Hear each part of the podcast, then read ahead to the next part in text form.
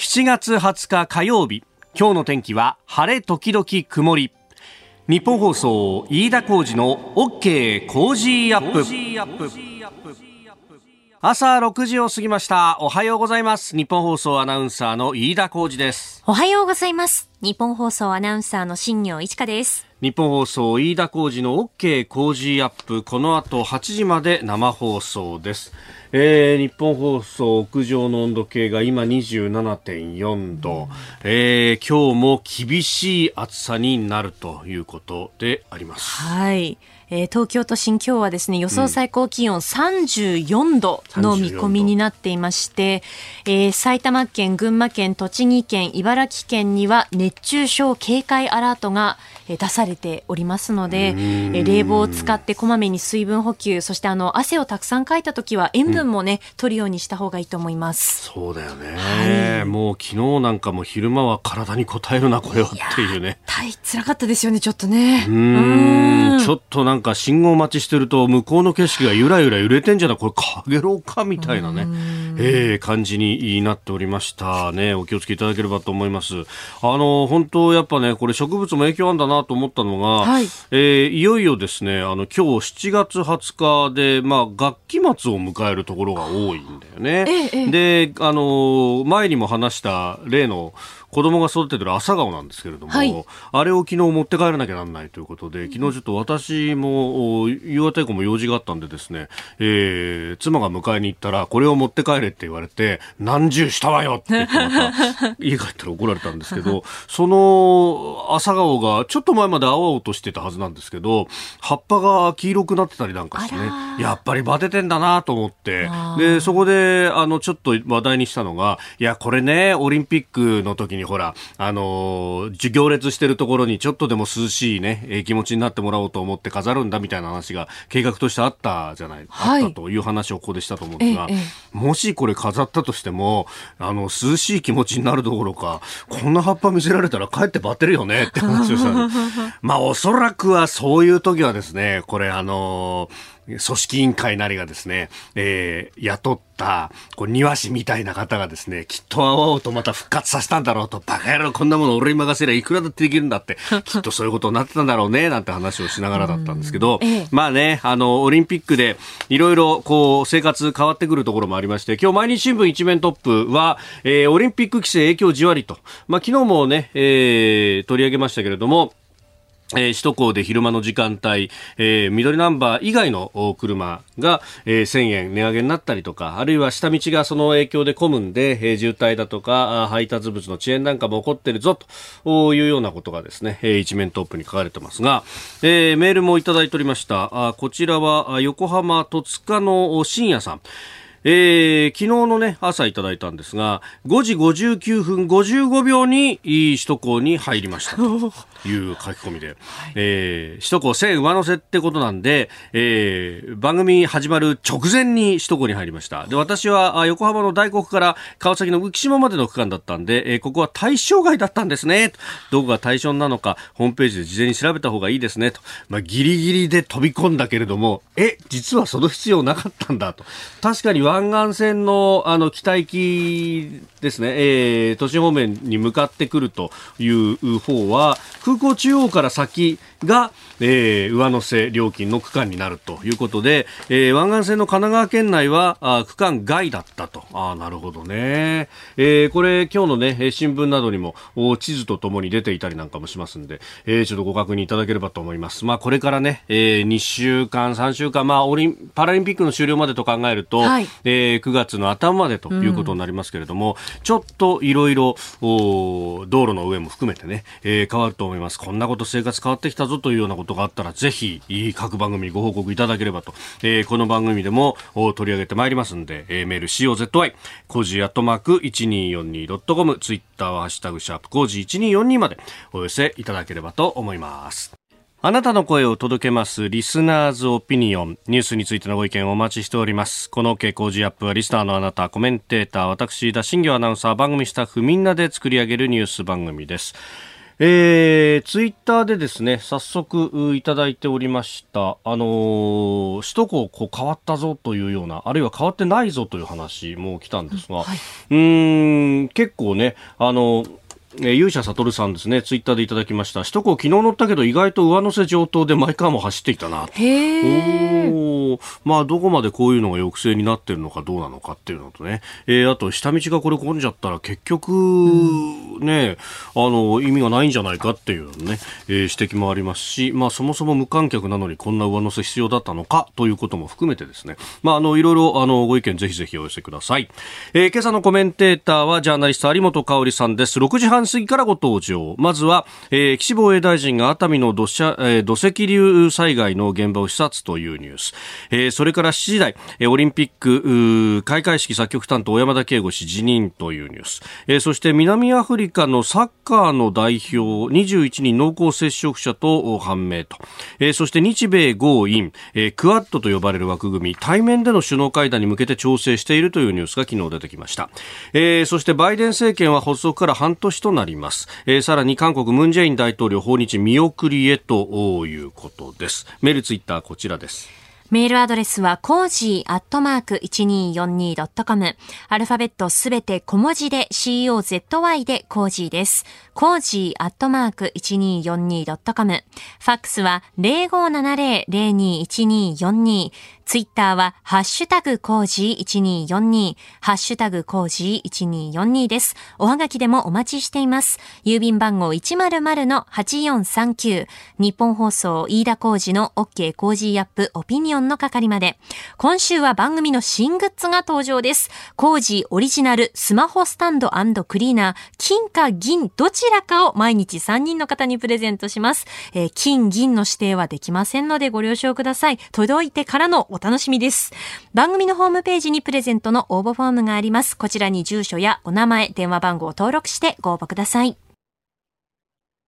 ここが気になるのコーナーです。スタジオ長官各紙が入ってまいりました。えー、朝日新聞とそれから東京新聞一面トップは例の小山田圭吾氏の辞任についてであります。まあこれについてはね後ほど今日のコメンテーター有本香里さんと、えー、7時頭のニュースということで取り上げていこうと思っております。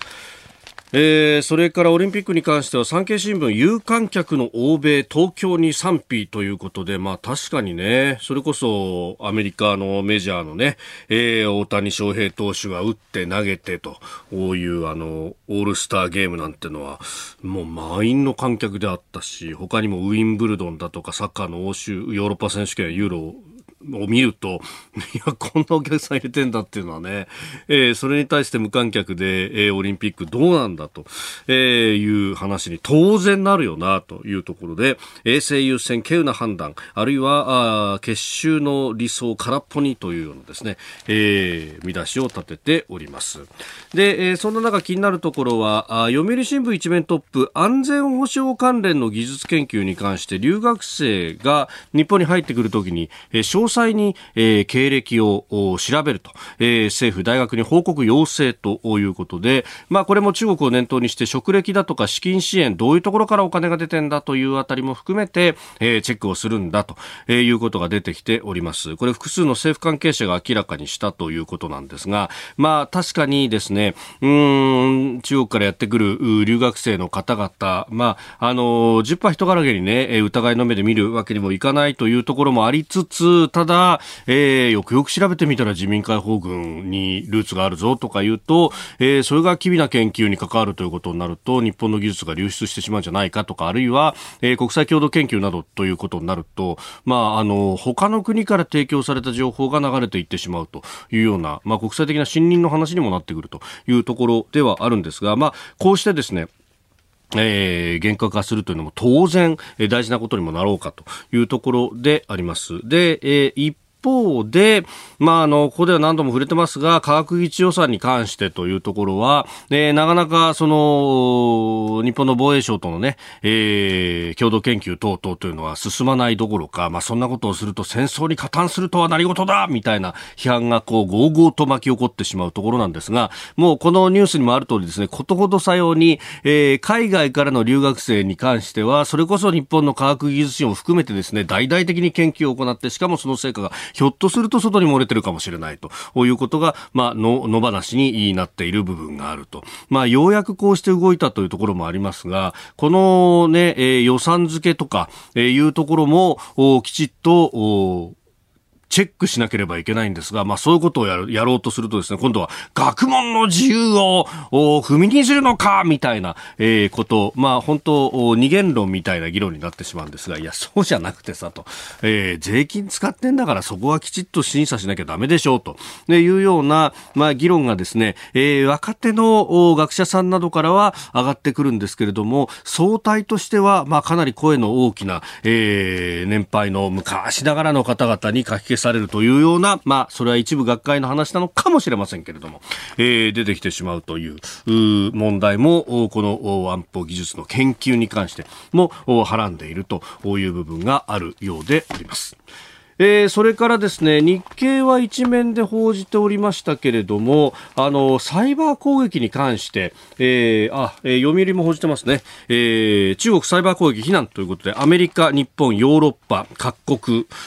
が、えー、非難をするだけじゃなくて対抗措置も示唆したということでさまざ、まな面でですねこの対中、えー、包囲網というものをやろうとしているというところであります。まああのこのサイバー攻撃のね、えー、どういったことをやられたんだっていうのを、まあ、各国の知見というのをこう持ち寄ってそして、えー、どう対処していくというところまで、まあ、踏み込んでいるというところであります。であの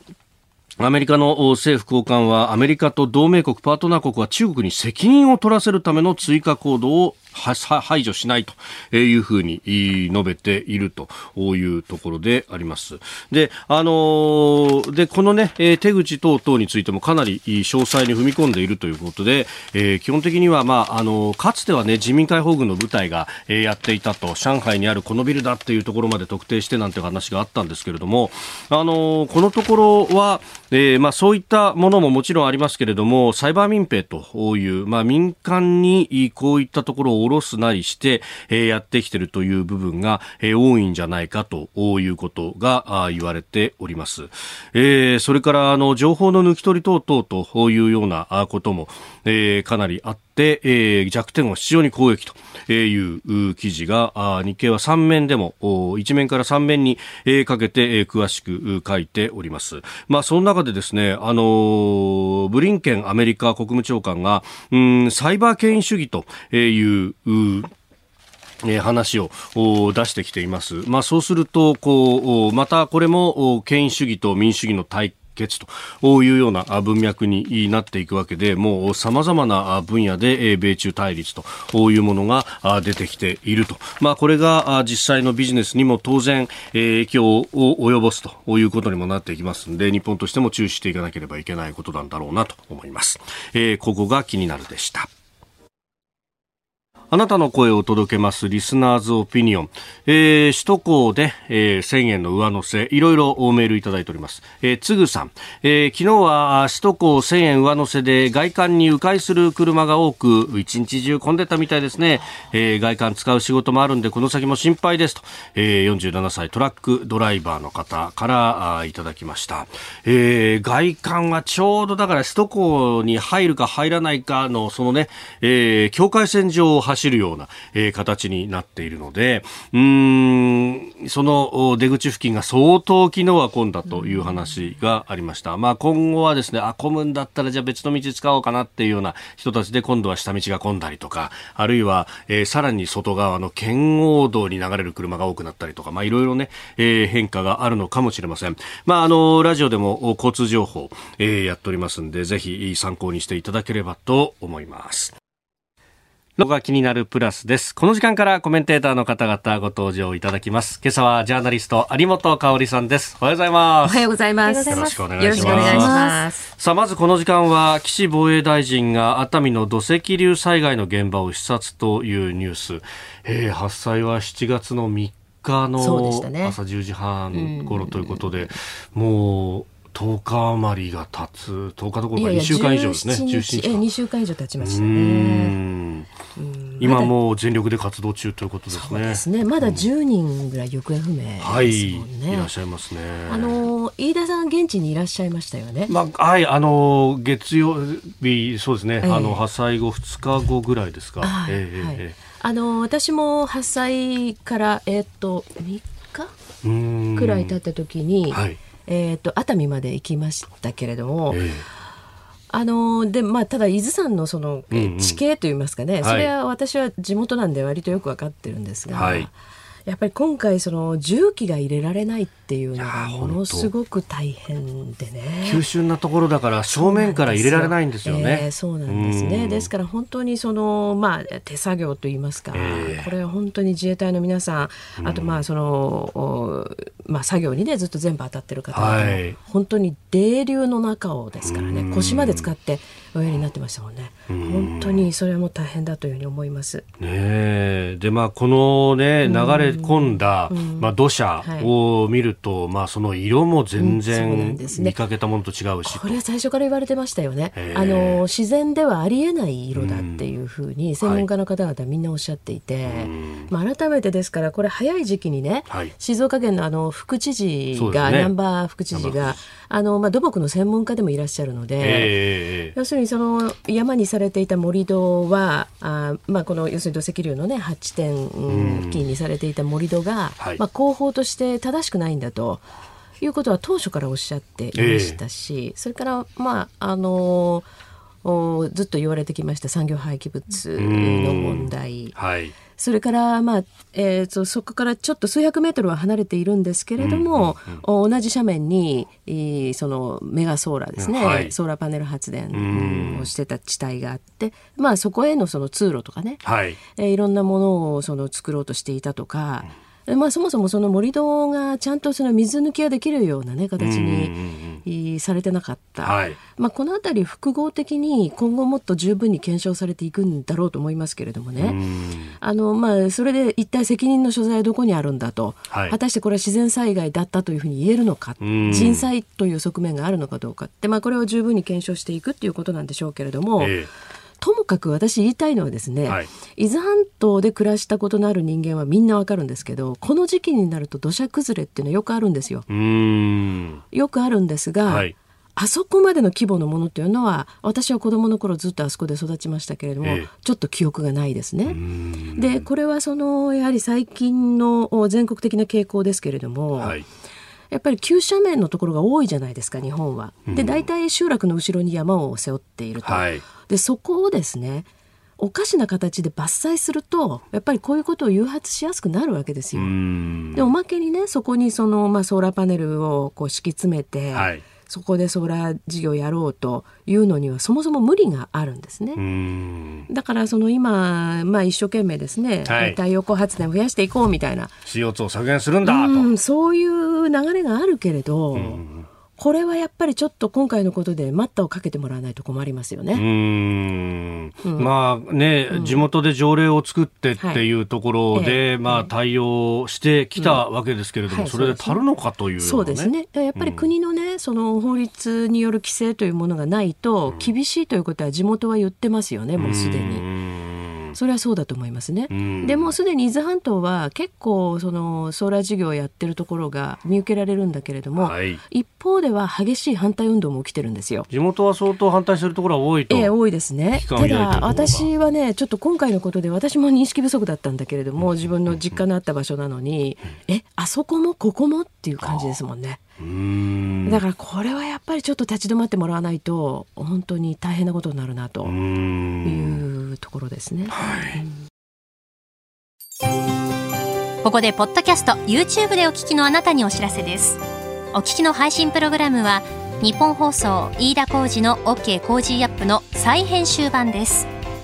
AM、FM ラジオ、ラジコ、ラジコのタイムフリーではニュースだけでなく東京オリンピック・パラリンピックの最新情報やエンタメ情報黒木ひとみさんの対談コーナー「あさナビ」や医師が週替わりで登場。健康や病気の治療法を伺う早起きドクターなど盛りだくさんです。ぜひ AM、FM ラジオ、ラジコ、ラジコのタイムフリーでチェックしてください。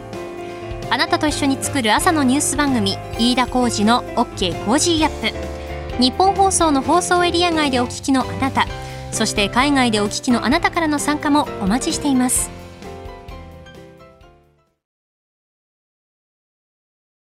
あなたと一緒にニュースを考える飯田浩二の OK 工事アップ。では7時台最初のニュースはこちらです。オリンピック開会式の作曲担当小山田圭吾氏辞任で楽曲使用中止。東京オリンピック・パラリンピック組織委員会は昨日東京オリンピックの開会式で楽曲制作を担当するミュージシャンの小山田圭吾氏の辞任を発表しました。小山田氏が担当した開会式のオープニングの楽曲は使用しないということです。小山田氏は過去に雑誌のインタビューで学生時代のいじめについて告白していたことが問題となり辞任を申し出ていました。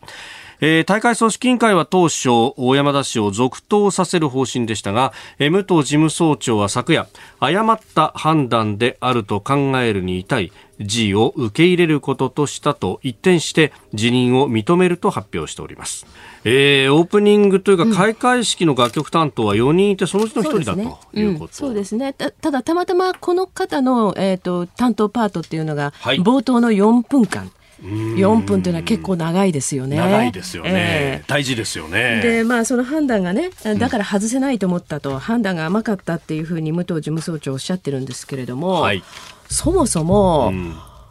まあ、この人のこの問題というのは、今までも何度か、まあ、いわゆる炎上してることですよね。うん、もう有名だったという話、ねうん、そうなんですね。だとすると、やっぱりこれをそのスクリーニングしなかったっていうことがそもそも問題だろうというふうに思いますよね。まあ、楽曲担当の一人であることが発表されたのは14日。うん、そうですね。先週、はいえー、その段階からもう結構、えーっていう感じでしょ。うん、で、あのーまあ、どうもこの人に楽曲を作ってくださいと依頼したのが3月の終わりぐらいらしいんですよね。おそうなんですね。そうなんです。びっくりするでしょ？直前というか。うん、で結局これはね、まあ私も今取材中なんですけれども、えー、まあえっ、ー、と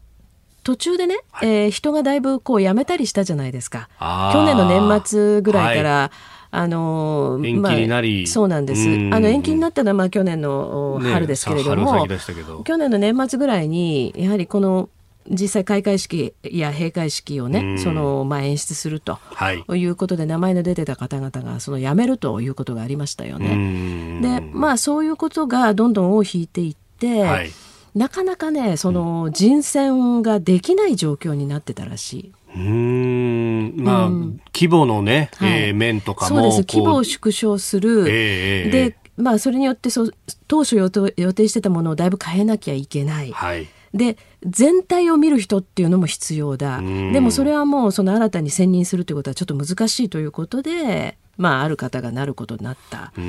なんとかまとめ上げなきゃいけないということなんだけれどもまあ、かつてはね、そのこのコロナの前は、言ってみればこの、まあ、開会式やなんかの演出、あるいはそのまあ楽曲等々にですね、関わりたいっていう人がものすごい多かったんだけれども、うこんな状況になってしまって、はい、なかなか引き受けても難しかったというのを側分してますね。なるほど。いろいろ声かけたけれども、今度はみんなに断られる状態はい、そうなんですね。で、まあ、それで、それが押して押して多分だから3月ぐらいになってしまったんだろうと思うんだけれども、はいまあ、それにしてもですよ。でね、あの、今、まあ、飯田さんお読みになって、要するに学生時代のいじめでしょっていうふうにね、受け取る方もいるかもしれない。はい。えー、だけど、えー、これね、はっきり申し上げて、これ外国メディアの報道なんか見てて、まあ私はそれ適切だと思うんだけど、うん、いじめっていう言葉、日本語のね、いじめって言葉は、結構状況を誤って理解させてしまう表現で、うん、まあこれははっきり言って障害者虐待ですよね。はいで、あの、まあ、ある、その、テレビの番組でもね、実際に、まあ、彼がそのち、まあ、子供、要するに学生時代何したかっていうのを、こう、パネルに列記してあるんだけれども、はい、えー、読み上げないんですよ、アナウンサーが。つまり、音声に乗せて放送できないような内容なんですよね。性的虐待も含めてね。はい、で、それをしかも、成人してから何回も、そのインタビューで、まあ、武勇伝のようにして語ってるっていうのは、もう、これはちょっとね、あのこういうヒノキ舞台に立っていただくのにはさすがに問題あるだろうという判断がどうしてそれだけ情報あったはずなのにできなかったのかなと思いますよね。うん。じゃ過去にとかねなんかあの時代のなんとかとかっていう人もいるけど、それは違うだろうという話で、えー、でかつ本人が、うん、あのきちっと、まあ、ある意味の落とし前というかですね、はい、謝罪をするなり、えー、反省をするなりっていうのを社会的に証明して、表明してればいいけど、うん、それも今までの間にね。今までこう二十何年間、えー、結局俺の笑い話にしてきたのしてきちゃったわけですよね。っていうのはね。何度もその笑い物にしてるわけでしょ？うん、だからそういうことがあって、まあそれをそのスクリーニングできなかった問題もあるけれど、うん要するに、まあ、みんなでわーっと叩いちゃうのは、過去のことで叩いちゃうのは良くないよというような話に持ってこうっていうのは、これはやっぱりね、ちょっとさすがに筋が違ってね、この人がその、まあ、音楽家としてどれほど優れているのか、あるいはその、一般的な音楽活動をするっていうことについてはね、私は別に、はい、えー、とやかく言うつもりは全然ないんですけれども、よりによってオリンピックっていうところに、はいこういう人を人選してしまったっていうのはもう本当に痛恨の極みというふうに思ってもらわなきゃいけないですね関係者は。えー、まずはオリンピック開会式小山田圭吾氏辞任というニュースでした。おはようニュースネットワーク。取り上げるニュースはこちらです。男子サッカー南アフリカ代表21人が濃厚接触者と判明。東京オリンピック・パラリンピック組織委員会は昨日選手村での感染が判明したサッカー南アフリカ代表の選手2人とスタッフ1人について21人の濃厚接触者が確認されたと発表しました。えー、南アフリカのサッカーの代表チームはあさって22日男子サッカー初戦日本と対戦予定と、うんうん、味の素スタジアムでということなんですが、えー、まあ、これ14日に入国してきてということで、うん、その3日後に最初に陽性の方が判明したと。いうことだそうです。スタッフでしょ？ですね。はい。選手、あ、そうか、選手二人とスタッフ一人。うんうんうん、そうですね。で、うん、一番最初、まあ、選手団から三人ということですけれどもね。はい、うん。まあ、でも、これでも試合は予定通りやるわけでしょ？はい。という今のところ、ね、やっぱりさっきの高校野球の話はどう考えても辻褄が合いませんよね。ああそうですね。ね？オリンピックはやるんでしょと。いうことですもんね。うん。まあこれね、えー、6時間前、はい、試合競技開始6時間前以降の PCR 検査で陰性であれば、うん、この、まあ、濃厚接触者の方々は死を認める方針であるということだそうです。あのーちょっとね、えー、気になるのはですね、この数日、はい、まあ、交通規制がすごいのと、それから、やっぱ外国人増えましたよね、都心は。はい。見かけるようになりました。もう目立って本当増えましたよね。はい、で、昨日ですね、私ちょっと夜、あの、車で都内を走ったんですけれども、えー、すごく夜も歩いてるのね。うんで特にあの今大会関係者といってもプレスがものすごい入ってきてるじゃないですか各国のプレスが。でなんかあの、えっと、到着したらあの有明かなんかにみんな集められて。あの、ね、あの公式のプレスセンターがねありますし、ね、でそこでそのバスのえバスターミナル化してるところで、はい、え所定のバスであのいろんなところにね宿舎に。え宿舎にホテルにねあの、まあ、運ばれるんでしょうけれども。えーえーやっぱりそのちょっとうろうろっとしたくなるのか、すごく外歩いてますよね、だから行動制限はないんですかね。うん。結構ね、あのー、そこ下がり場でお店の前で立ち入ってレポートしたりとかっていうのを見かけたりも僕もしたんで、えー、あれっていうね。ねえ、うん。だからやっぱりそういう意味でもね、まあ、この状況なんだったらば、観客入れてやったらいいんじゃないってね、私も飯田さんもチケット持ってるし。いや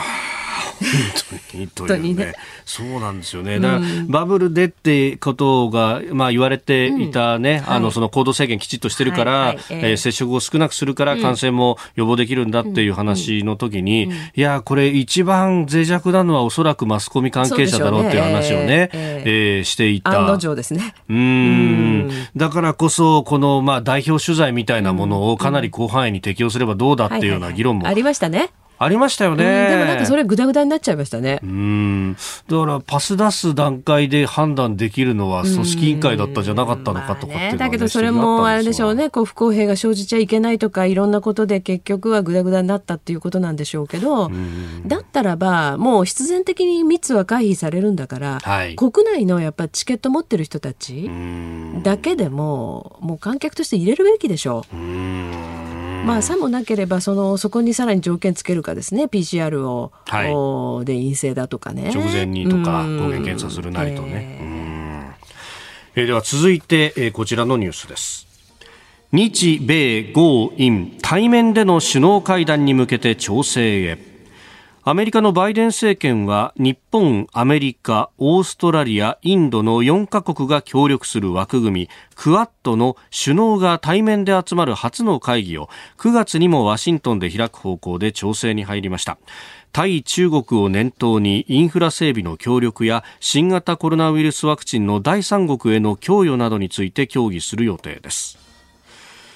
えー、加藤官房長官は昨日の会見の中では具体的な日程開催場所決まっていないと、えー、で年末までの対面の首脳会談を目指すということで、まあ、あのアメリカからの報道の方がだいぶ具体的なものが出てきています。そうですね。あの毎年ね国連総会が9月にありますからね、はい、まあ、そこで大体調整されるんじゃないかとか、はい、えー、その頃にだからワシントンで前後にやるんじゃないかっていうようなことを言われていますよね。えー、えー結局あれでしょ？その翌月に、はい、あの米中首脳会談をやるんじゃないかと、うん、G20 に合わせて、はい、でその前にやりたいっていうことですよね。日程的には。はい、うん、先にすり合わせてからえー、それとやっぱりその中国に対してこのクワッドの、うん、各国4カ国がちゃんと連携してますよと、うん、おそういうところを見せてその連帯を見せてそれで、えー、米中首脳会談に臨むとこういうことだと思いますから、うん、まあ、これはやるんでしょう。うん、っていうかやるべきだと思いますよね。えー、えー、それと今、はい、あのまあ、それに関連するんですが、はい、えー、まあ、日本に、えー、イギリスの国防大臣、はい、ウォレス国防大臣があの来日してますよね。そうですね、はい、はい、あのイギリスの国防大臣が来日するのって5年ぶりなんですね。うん。昨日は岸防衛大臣ともね、はい、えー、えー、訪問して会ったりとかしてましたね。会ってますよね。で、えっ、ー、と今日会談するんですか？正式には。ということのようですけれども、はい、もうこれはだからやっぱり対中国シフトということで、えー、本格的に各国みんな動いていっていると。で確かにねあの岸防衛大臣はこの辺りも、はい、それからその、まあ、イギリスだけではなくて、えー、あるいはそのクアッドの国々以外にもさまざまな国々の国防大臣とかなり積極的に、まあ、電話会談、はい、あるいは会談をされていますよね。そうですねで、えー、まあ、それでその合間にね、あの被災地に視察に行かれたり、いろんなところにいらっしゃってますし、はい、これからオリンピックの対応もね、自衛隊はありますから、ね、戦時激励もしてましたね。えー、まあ、非常に大変だろうなというふうに拝察しますけれどもね。あのまあ、大体この今あもう中国に向けて、はい、中国に対してですねいろんなことを各国やっていこうと、でその、えまあ、防衛大臣はそういったあの動きをされているんだけれども、それ以外のところで言うとね、やっぱりアメリカやあるいはそのヨーロッパがあのもうかなり実質的なその、まあ、輸入輸出入の規制、まあ、こういうものをどんどん発表してるじゃないですか。はいこういうその実質的な対中国中国に対してこの厳しく当たっていくっていう策が日本は全然打ち出せてないですよね。あの先月末にもね、その新疆ウイグル自治区に関わる、はい、えー、と5つのまあ企業体って言っていいと思うんですけれども、はい、ここのお、まあ、企業をエンティティリストっていう、まあ、ブラックリスト、これに入れたと、はい、そうするとアメリカの企業と自由に取引ができなくなる。でこれが例のその、まあ、ソーラー発電やなんかにですね、はい、非常に深く関わっている企業であると、うん、まあ、こういうあたりのアメリカ側の動きなんかを見てると、うん。日本何やってくれてるのって全然何もしてないじゃないっていう不満がどうしてもありますよね。うん。なんか自分から能動的に動くっていうよりは様子見ながらできるだけギリギリまで中国とも取引をしビジネスのやらないようにね。してるというふうにしか見えないですよね。これは非常に怖いなと思いますね。だからまあせめてものをいい材料としては、はい、まあ防衛省防衛大臣は非常に頑張ってるなと。で今回その防衛白書先頃発表されたですね、はい、これでもやっぱり中国に対するその中国をきちっと脅威だというふうに受け止めるという随分大幅な大胆な改定がされていますよね。えー、まあ、この辺りを見てもお、まあ、軍事面では非常にそこら辺りの、まあ、危機意識というんでしょうかね、うん、これが高まっているんだけれどもこの国全体としてね、はい、例えばその、まあ、いわゆるその経済での、まあ、経済安全保障なんていう言葉だけが最近踊ってるけれども、うんはい、実際にそういう対策が具体的に打ち出されてるかっていうと全くそういうことでもないし。そうですね。この間、えー、あの、繊維の業界団体と、うんうん、まあ、経済産業省が、まあ、ガイドラインをこれから作ろうかというようなニュースが出ましたけど、えー、これもだから業界団体任せなんですよね。業界団体に作ってくれと。はい。各国はそんなことやってませんからね。もう政府主導で。えー、政府主導。しかもその人権問題っていうのはやっぱり理念の話なので、価値観の話ですからね。はい。これはその企業任せにすべき問題じゃないですよ。やっぱり国が、いかにあるべきかと。我々はいかにその今後ねそのビジネスも含めて、うん、えー、どういう価値観でやっていくのかっていうことを打ち出すところなんだからやっぱりもっと国が主導権を取らなきゃいけないところなんだけど、うん、そこをやらないというのは極めて残念ですね。うん。だそこでね、まあ、経済界なり、あるいは政治の中で、はいうん何がしかのやっぱ反対方向へ引っ張るこう力みたいなものも働いたりするわけなんですかね。どうなんでしょうね。だからその、うん、まあもちろんねあの財界も消極的だってことはありますよ。だけどさっき申し上げたその6月の24日だったと思いますが、はい、アメリカ政府がエンティティリストに入れた5社の中の1社、うん、まあ1社っていうよりこれはねすごい大きなそのまあ企業体複合、え企業体なんです。コングロマリットのようなものなんですけど、まああの軍事準軍事組織なんですね。あの新疆の建設兵団というふうにあの、はい、俗称されるんですけど、えー、ここをとうとうエンティティレストに入れたんですが結局ねこことの関わり合いがあるからという理由で、ユニクロの製品がアメリカで輸入停止になってると。こういうことですからもう人事じゃないですよね。続いて教えてニュースキーワードです。バイデン政権発足から半年アメリカのバイデン政権が発足して今日7月20日で半年を迎えます。えー、ということで、まあ、半年で何をやってきたか、さらにこれからというところ、まあ、日本と絡むところでいうと、まあ、当然ながら対中国政策等々ということになってきますが、うん、そうですね、まあ、対中国政策は、それほどそのトランプ政権の時と変わっていない。まあまあ、その、うん、頑張ってるんじゃないかという声と、一方では、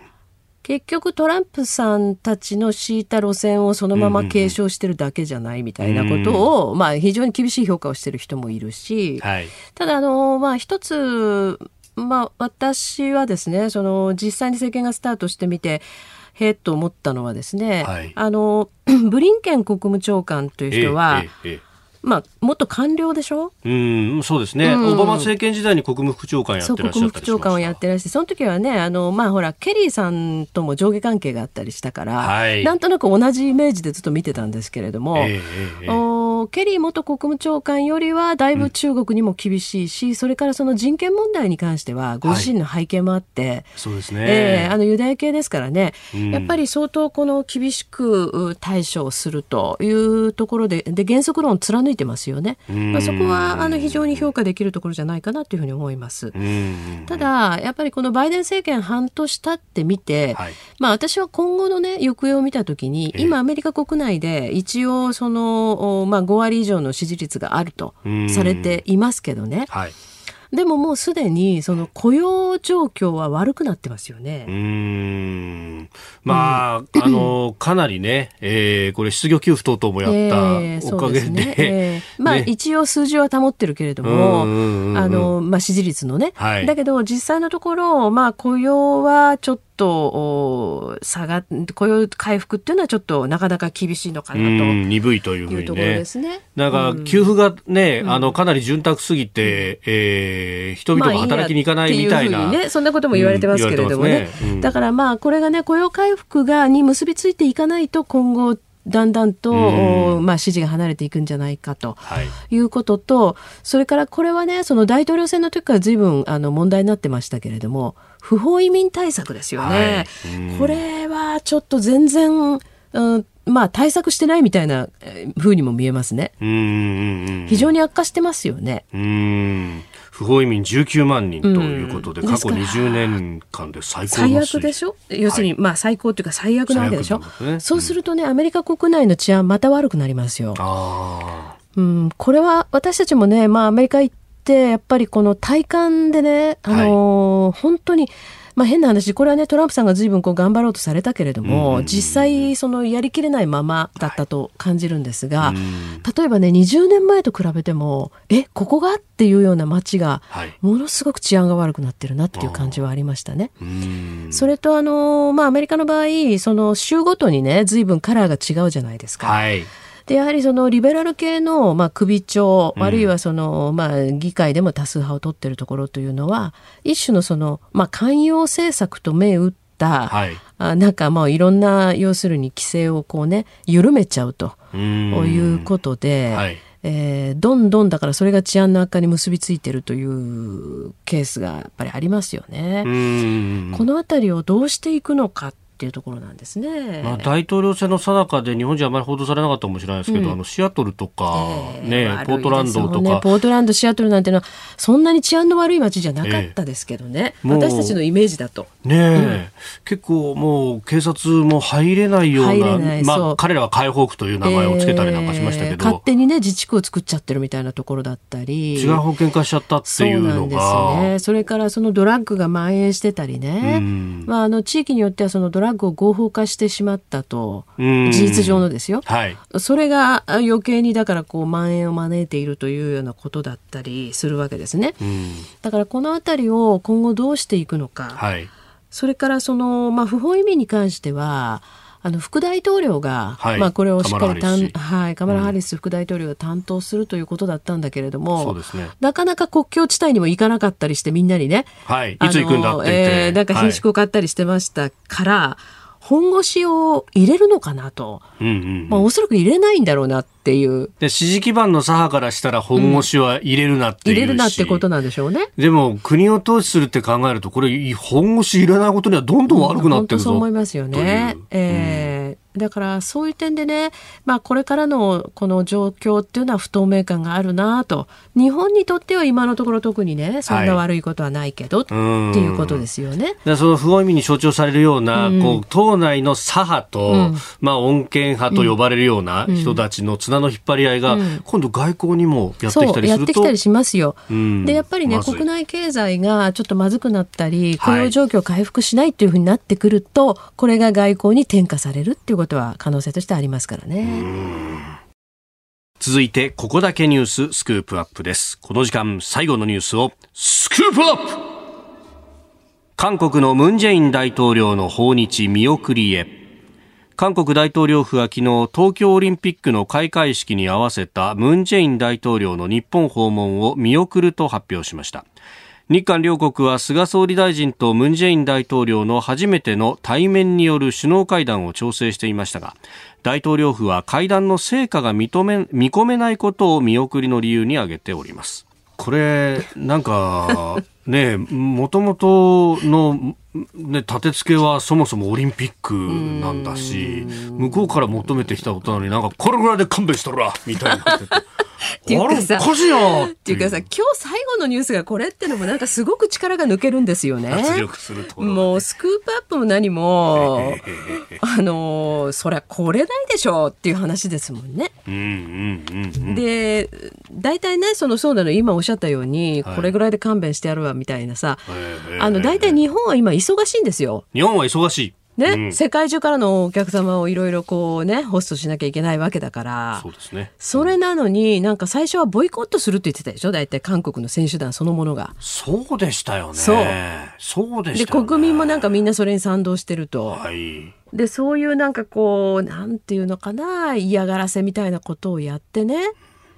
で、うん、でも実際まあ、うん、来るわけじゃないですか。すでに選手団は選手村に入ってます、ね、入ってますよね。で、選手村に入ってからも、うん何ですか？その横断幕政治的なスローガンですかね、はい。えー、でななんか実際内容はそんな大したことないんだとか言っちゃってね。あの、はい、まあ、ハングルで書いてあるから韓国人しか読めないんで、えー国内向けのパフォーマンスだろうと、うん、で実際書いてある文言もそんな大したことないよとか言う人がいるんだけどそういう問題じゃないんですよ。オリンピックでそういう政治的パフォーマンスをするなっていうのが原則なんだから、はい、なんでそういう迷惑行為をするんですかとか、あるいはその福島のね、まあ、これは復興五輪というふうに銘打ってるわけで、はい、福島の食材をねその選手村で提供する、うん、でそれがなんか嫌だからとか言って。自分たちだけ他のホテルを借り上げて、はい、そこでそのなんか食事を作って、えー、給食みたいにして運んでくると。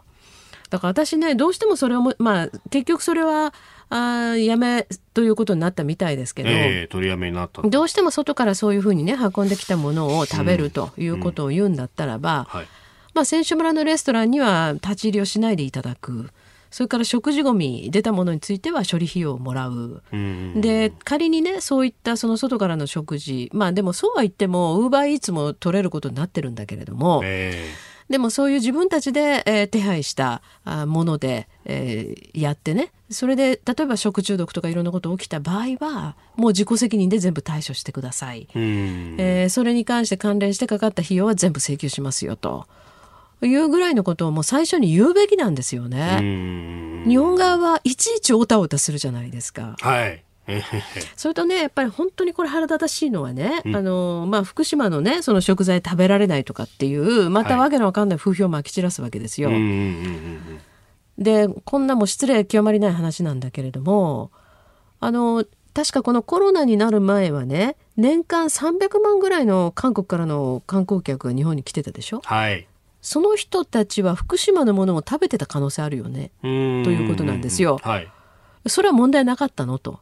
ね、なんで今回こんなねそのヒステリックなパフォーマンスをしてみせるのか。まあはっきり言って嫌がらせなわけですよ。さすがに福島の内堀知事もね本当に残念であると。全くその通りですね、まあ、この10年本当に農業者生産者漁業者の方々どれだけ努力してきたか。ね努力努力努力を重ねてきたというふうにそうですね。もう私たちはね美味しく福島のものを普通に頂いてますけどね。うん、まあそういうこういうことをずっと考え合わせると、はい、今とてもその会談をするというタイミングでもないし。えーそれからその向こうはねいろいろなんかホワイト国リストからにまた復帰させろだとか、はい、あるいはその慰安婦問題、えあと向こうの言う徴用工問題で譲歩しろと、えええ、まあそれ別に全然日本側はその譲歩するという余地はないので。まあボールは向こうにあるという状況で、はい、えー、だから会談する理由もないからっていうことでまあ来ないねと。いう話で以上おしまいなんですけどね。うんまあねもともとはそのオリンピックの開会式っていうことで平和の祭典に来るということであれば、はい、なんか会談云々というところではじゃないですよ。普通に親善として来るというのが普通ですけどね。でまあ表敬で官邸に行って会うぐらいだった、会うぐらいの話ですよね。だけどさそれまあもう一つ信じられないのは、はい、結局今回訪日見送りになったんですけれどもね、えー、この際に来て自民党の二階幹事長が、はい、わざわざその,、まあ、あの韓国のね、えー、友好議連のメンバーと自民党本部で会って、はい、で大統領ぜひ来ていただきたいと歓迎したいというようなことを言ったわけでしょう。本当に考えられない人たちだね。全くだからその国民の感情とかねまあ感情だけで判断しろってわけじゃありませんけれども、えー、大体その3年前からですね、はい、度重なるちょっと考えられないことを日本はされて続けてきてるわけですよ。ムン・ジェイン政権に変わってからですね。えー、うん、で自衛隊のね例えばそのレーダー照射問題とかだって、はい。えー、あれはもう本当に一触即発だったと言ってもいいぐらいのことですよね。うん、普通の国だったら、うん、これ、もう狙われてるぞってなったら、身を守るためにも撃たなきゃっていうそうですよね、うん、だからそれぐらいのことが起きてるのに、どうしていつもいつもそういうふうに平時なの？ね、それで話し合わなきゃいけないでいやいやそういうもうレベルははるかに超えて何年も経つでしょと、いうことですしね。でちょっと最近の状況であの非常に有意識事態なのは、はい、ユネスコが韓国寄りのあの決議をしあの出しますよね。まあ、それを出すという見込みだという報道が先週ありましたけれどもね。はいだから結局その特にあの軍艦島の件ですね、えー、えー、これに関して、はい、その韓国側がなんか日本のね、まあ、いろんなあ例えば世界遺産に指定されたけれども、うん、お日本が国内でいろいろ展示してるのが不十分だのなんだのとこ言ってるわけですよ。日本は全然事実にのっとった展示しかしてないのに、はい、でそこにだからこう介入したくてしょうがない、でこれにユネスコが全部巻き取られちゃったわけですね。本来中立でなくちゃいけないのに。そうですよね。うん、でね世界遺産認定だってユネスコがしてるわけだからと。はいだからやっぱりねこの韓国のもう必要でねそしてそのすごく大規模で、えー、世界に特にこう類を及ぼすようにやっているこの日本に対するネガティブキャンペーン日本に関するネガティブキャンペーンと日本に対する嫌がらせね、うん、やっぱこれをねもう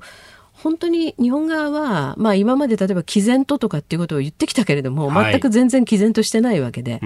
私はやっぱり対抗措置を取るべきだと思う。うだからそのホワイト国から外したのはね、はい、あの実はそういうことじゃなくて、えー、まあ戦略物資がまずいところに回っていたからだっていうちゃんとした理由があるわけだけれども、ね、例えば今回のこの選手村での一連の事柄というのは、はいあの日本に来てからのその日本の国内特に今回はオリンピックが絡むルールを守ってくださいということを守らないわけですよ。だとしたら韓国からの旅行者をあの例えばコロナ明けてからですね、はい、従来通りにノービザで受け入れるっていうのを見直したらいいと思います。うんだって日本国内入ってきてルール守らない人をノービザで入国させるわけにいきませんからね、うん、普通に考えて。もともとはビザがビザを持って入国するというのが、うん、まあ世界共通のルールなわけでそうです、はい。まあ、そこに戻るだけ、えー、そうですね。だからそういうふうにいろんなね、えー、事柄を見合わせていく、はい、ということで分かっていただかないといけないですね。日本側の真意を。うん今朝もポッドキャスト YouTube でご愛聴いただきましてありがとうございました。飯田浩司の OK コージーアップ東京有楽町ニッポン放送で月曜日から金曜日朝6時から8時まで生放送でお送りしています。番組ホームページでは登場いただくコメンテーターのラインナップや放送内容の原稿化された記事など情報盛りだくさんです。また公式ツイッターでも最新情報を配信中。さらにインスタグラムではスタジオで撮影した写真などもアップしています。ぜひチェックしてください。そしてもう一つ飯田浩二アナウンサーの「夕刊富士」で毎週火曜日に連載中の飯田浩二のそこまで言うかこちらもぜひご覧になってみてください。